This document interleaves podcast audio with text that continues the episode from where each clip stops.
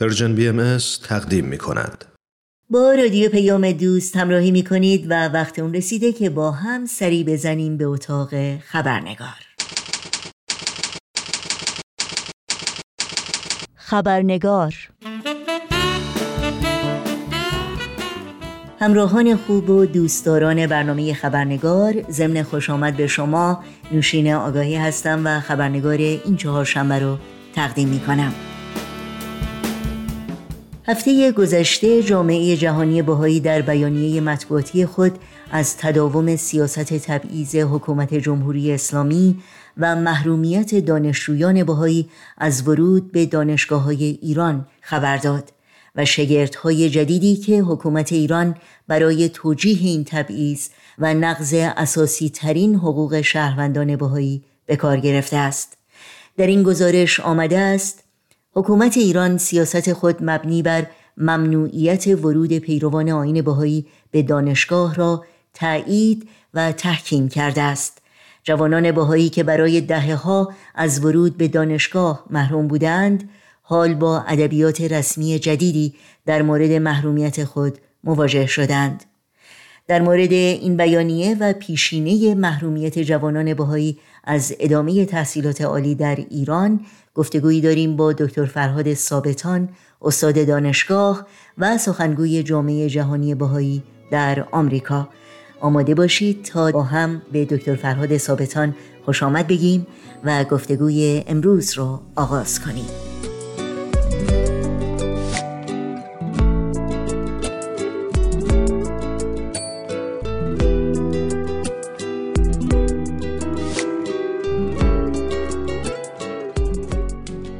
آقای دکتر فرهاد ثابتان به برنامه خبرنگار بسیار خوش آمدین و واقعا ممنونم که با این همه مشغله که دارید وقتتون رو به این برنامه دادید. منم از شما خیلی متشکرم که فرصتی رو من دادید که در خدمت شما باشم و در خدمت شنوندگان عزیز شما. خیلی ممنون.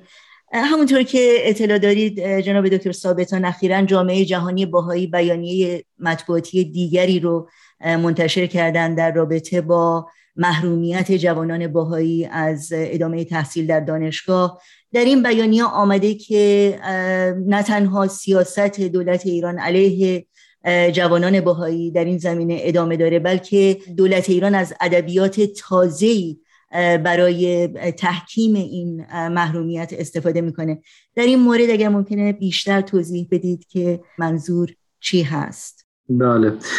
من واقعا باید این رو با کمال تاسف ارز کنم که ایران یک سیاست محکمتری نسبت به قبل برای محرومیت دانشجویان باهایی از دانشگاه اتخاذ کرده و مشکل اینجاست که خب همطور که آگاه هستید از اوایل انقلاب به طور کلی دانشجویان باهایی از ادامه تحصیل در دانشگاه محروم شدند و بعد از مدتی برای کنکور هم حتی اجازه نداشتند که ثبت نام کنن بالاخره تسهیلاتی به وجود اومد که اجازه کنکور رو دادن ولی با وجود اینکه دانشجویان باهایی نمره های خیلی سطح بالا می آوردن و در کنکور قبول می شدن مجددا در دانشگاه پذیرفته نمی شدن و وقتی که به این مسئله نگاه می‌کردن در پاسخ به فرمی که پر می‌کردن برای ورود به دانشگاه می‌دیدن که با یک عبارتی به نام نقص پرونده مواجه شدن. در حالی که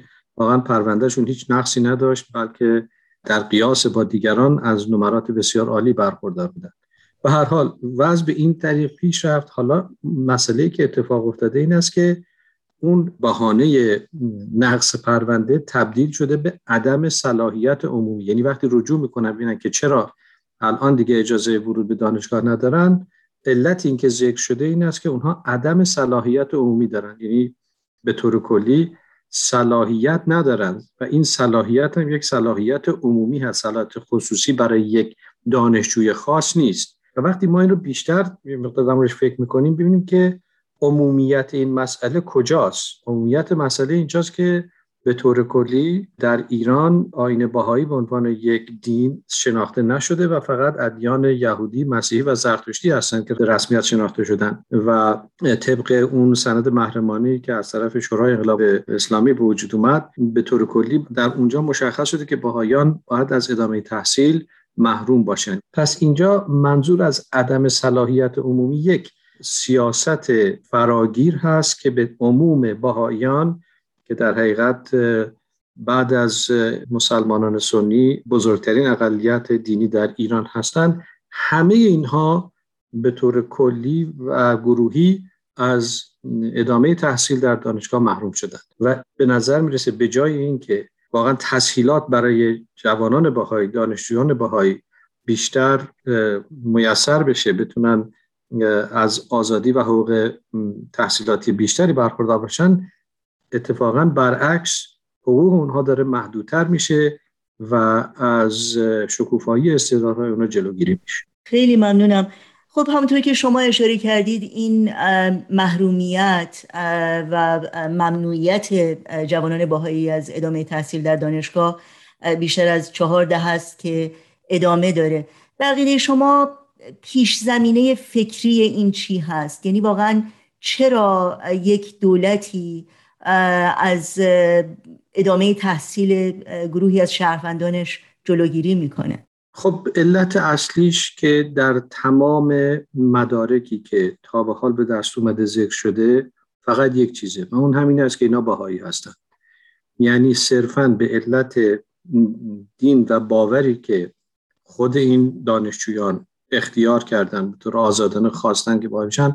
این باعث شده که دیگه از تحصیلات محروم بشن. حالا اینکه چرا دولت ایران و در حقیقت مسئولین امور دارن از پیشرفت باها یا جلوگیری می‌کنن خب این البته یک سابقه تاریخی داره که متاسفانه در بعد از انقلاب اسلامی هم تشدید شده و به شدت هم تشدید شده و به صورت یک خط مشی عمومی و یک خط مشی دولتی در اومده.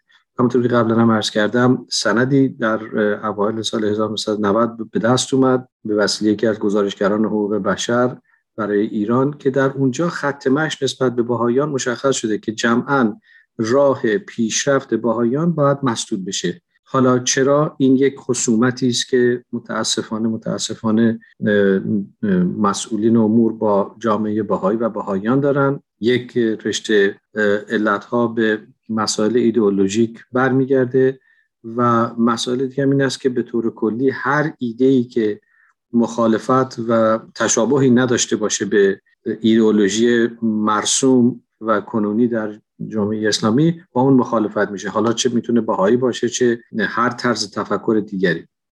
و اینکه جمعا فردی رو به خاطر باورهای خودش و به خاطر دین خودش از تحصیل محروم کنن این با بدیهی ترین و اساسی ترین حقوق انسانی مغایره تعدادی از جوانانی که در ایران از نمرات بالایی در کنکور سراسری برخوردار شده بودند به خاطر همین محرومیت از تحصیل ترک وطن کردند و ما می‌بینیم که در کشورهای دیگه موفقیت های بسیار چشمگیری رو نصیب خودشون کردن. می‌دونم شما اقتصاددان هستید و شاید کمی در این زمینه برامون صحبت بکنید که واقعا چقدر آسیب می‌زنه به جامعه ایران وقتی که جوانانی به این با استعدادی و کسانی که واقعا می‌خوان به ایران خدمت بکنن رو جامعه ایران از دست میده.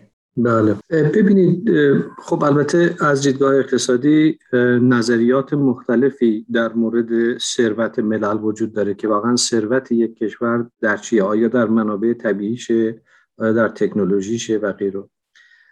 به گمان من بزرگترین ثروت یک کشور نیروی انسانی اون کشور هست. چرا که از طریق این نیروی انسانی هست که تمام منابع دیگه می‌تونه شکوفا بشه می‌تونه اختراع بشه می‌تونه به کار برده بشه و بهرهوری در اقتصاد پیشرفت بکنه. اگر این نیروی انسانی نباشه به طور کلی هیچ رشد و اتفاق مهمی در اقتصاد رخ نخواهد داد. با کمال تاسف ما می‌بینیم که به طور کلی نیروی انسانی در ایران آنچنان که باید و شاید ارزش گذاشته نمیشه به ویژه در راستای آموزش و تعلیم تربیت. الان می‌بینیم که معلمان در ایران با چه سختی ها و مشکلاتی مواجه هستند در حالی که معلم در حقیقت شاید بشه گفت در یک کشور از دیدگاه اقتصادی رول اول و نقش اول رو داره به جهتی که داره زمینه های زیرساخت پیشرفت اقتصادی رو فراهم می‌کنه. اگر شما سواد خواندن و نوشتن رو در همون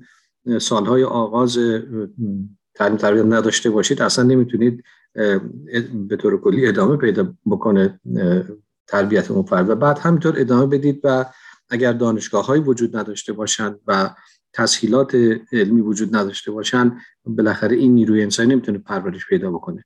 حالا شما از این اصل کلی توجه بفرمایید که ما با یک پدیده فرار مغزها هم مواجه هستیم. یعنی به جهت محدودیت هایی که جمعا روی کلیه دانشجویان به وجود میاد ما می‌بینیم که فرصت های بهتری برای دانشجویان در کشورهای دیگه هست که می‌تونن تحصیلشون رو ادامه بدن.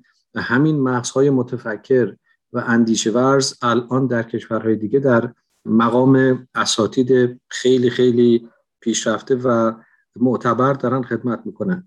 ای کاش می‌شد که همین اساتید و همین مغزها در ایران میموندن که خدمت می‌کردن. حالا نکته قابل تعمل این است که باهایان جمعا عاشق این هستند که به این کشور خدمت کنند. آرزوی اونها شاید بیش از هر کسی دیگری این است که بتونن در کشور خودشون باقی بمونن و همونجا به خدمت بپرزن همونجا برای اقتصاد این کشور اقدام بکنن. در نتیجه وقتی که یک دانشجوی باهایی نه تنها نمی‌خواد که از ایران فرار بکنه بلکه مشتاق هست که به تسهیلات دانشجویی دسترسی داشته باشه و بتونه از این طریق تخصص ایجاد بکنه که به کشور خودش خدمت بکنه واقعا محرومیتی از این یک معضلی است که هنوز برای من کشف نشده که ما چگونه داریم یک چنین نیروی مهم انسانی رو که شالوده اقتصادی هست رو از اینکه بتونه به کشور خودش خدمت کنه داریم باز میداریم. امیدوارم که در این مسئله تجدید نظری بشه و اجازه بدن که از این منابع امانتدار و واقعا وفادار به کشور ایران یک استفاده بهینه انجام بشه. خیلی ممنونم. همونطور که می‌دونید اطاعت از حکومت یکی از احکام بسیار مهم در آین باهایی هست. بعضی ها این نکته رو برجسته کردن که خب اگر اطاعت از دولت از جمله قوانین مهم دیانت باهایی هست چرا در این زمینه باهایان ایران اطاعت نمی کنند و تحصیلات خودشون رو حتی اگر به طور خودجوش و خصوصی باشه ادامه میدن پاسخ شما در این مورد چی هست؟ خب سوال خیلی خوبی رو مطرح کردید چون این مسئله اطاعت از حکومت در تمام کشورهایی که باهایان در اونجا سکونت دارن که تقریبا همه کشورهای دنیا میشه واقعا الان داره انجام میشه. یعنی باهایان معمور هستن که از قوانین کشور خودشون اطاعت کنند و اون علتش البته این است که جمعا جامعه باهایی یک جامعه قانون مدار هست. چون بدون قانون هیچ کشوری نمی‌تونه اصلا یک هستی و یک وجود پویا و موثری داشته باشه. اما مسئله اطاعت از قانون و اصلا جمعا اون قانونی که باید ازش اطاعت بشه تا حدی هست که از هویت اون شخص دیگه فراتر نره. به عبارت دیگه یک قانون نمی‌تونه بیاد بگه که مثال ارز می‌کنم که اگر شما از بعد به تولدتون مرد به دنیا آمدید و قانون میگه شما زن هستید به که بله پس من چون قانون میگه پس من زن هستم. یعنی ببینید مسئله هویت در حقیقت چیزی است که وجود انسان به اون وابسته است. خب حالا من به عنوان یک فرد اتخاذ می‌کنم که مسلمون باشم یا مسیحی باشم یا باهایی باشم. آیا قانون حق اینو داره که بیاد به من بگه نه تو حق نداری مسیحی باشی؟ یعنی مثلا در بعضی از کشورها هستن که الان اتفاقا در اونجا اسلام رو غیر قانونی کردن. آیا مسلمانان جهان به این مسئله معتقدن که خیلی خوب پس اگر یک کشوری گفت که حق نداره کسی مسلمان باشه پس اون باید اطاعت کنه؟ نه. ببینید قانون تا یه حدی می‌تونه پیش بره تا حدی که به هویت فرد تعدی نکنه. در این مثلا در این نمونی هم که شما ذکر کردید واقعا همینطوره. جامعه باهایی از قوانین سرپیچی نمی‌کنه قوانین مدنی. مثلا گفتن که خیلی خوب شما حق ندارید وارد دانشگاه بشید جامعه باهایی هم گفتن که بسیار هرچند که این حق منه ولی خب من نمیام در رابطه با این اعتراض بکنم که در خیابون ها را بیفتم و بر علیه دولت شکایت بکنم. پس من میرم و برای خودم تحصیل خودم را ادامه میدم. بعد دولت میاد میگه که نه شما حق ندارید مثلا در این مکان هم به طور خصوصی تحصیلات خودتون انجام بدید. میگیم خیلی خوب پس در این مکان هم چون قانون گفته نمی‌دونم ولی دیگه دولت نمی‌تونه بیاد بگه شما حق آموزش و پرورش ندارید. ببینید چون حق آموزش پرورش باز به هویت انسان برمیگرده.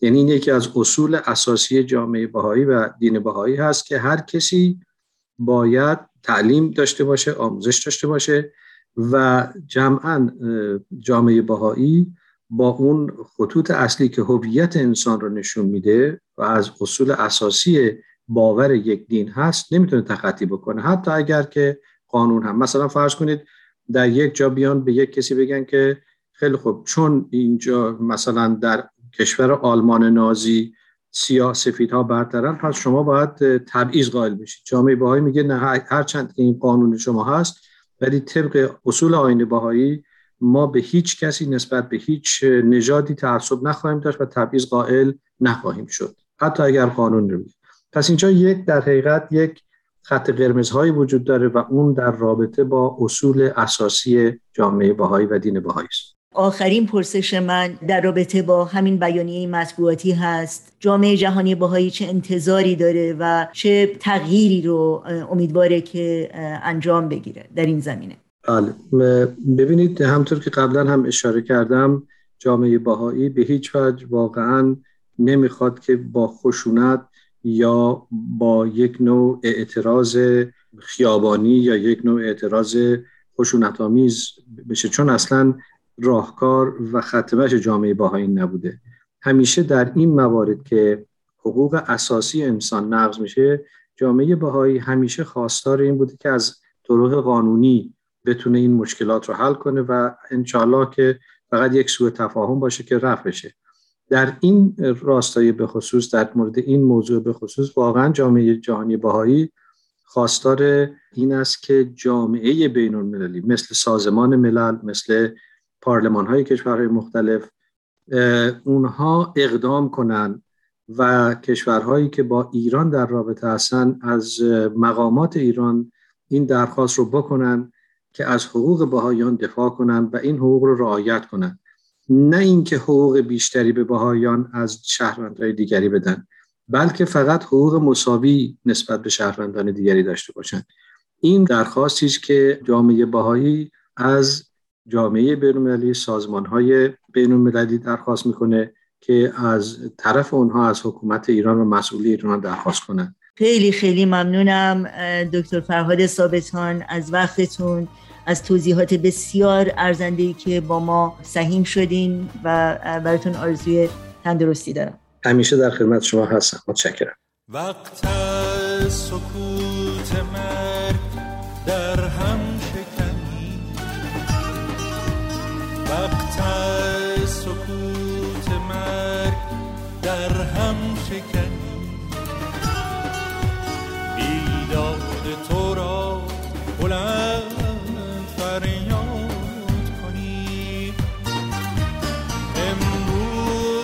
کشته ستمت خرمن شد.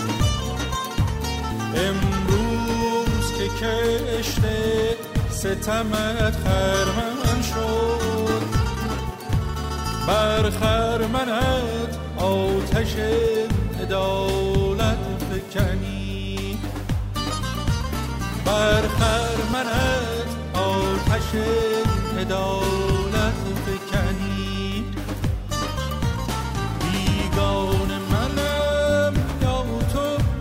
باور نکنی. بیگان منم یا تو که باور نکنی. ما وطنی ما هم تو تو انسانیم و وطنی گذرانده این ستم را هنوز. از نیشتر تو داغ دل تازه کنی. از حد گذرانده این ستم را هنوز. از نیشتر تو داغ دل تازه کنی.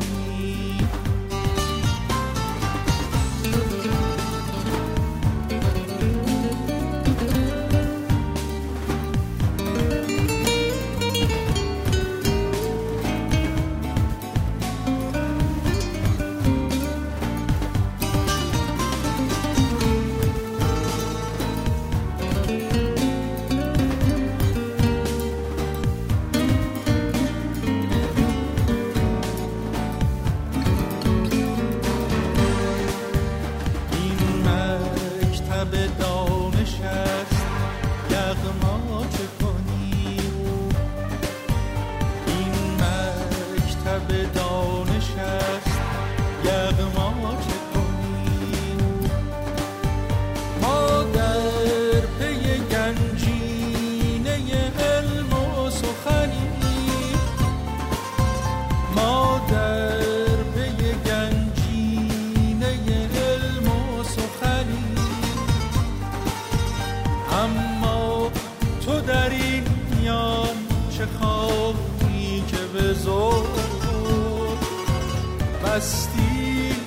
سر علم گفته ای دم نزنید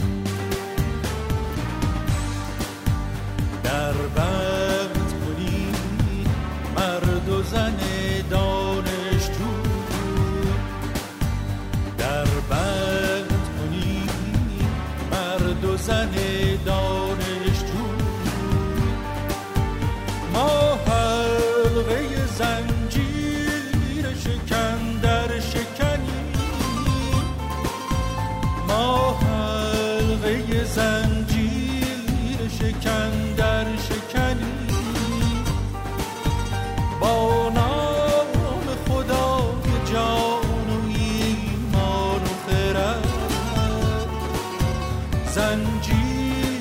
پای علم و دانش بکنی.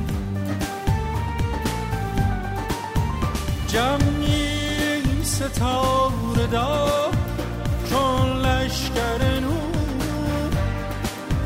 جمعی ستاره دا چون لشکر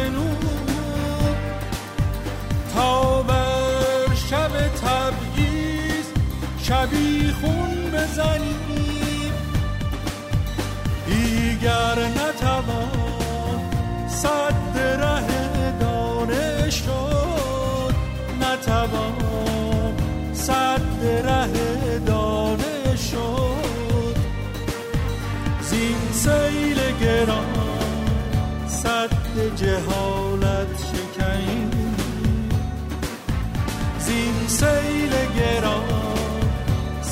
به جهالت شکنی.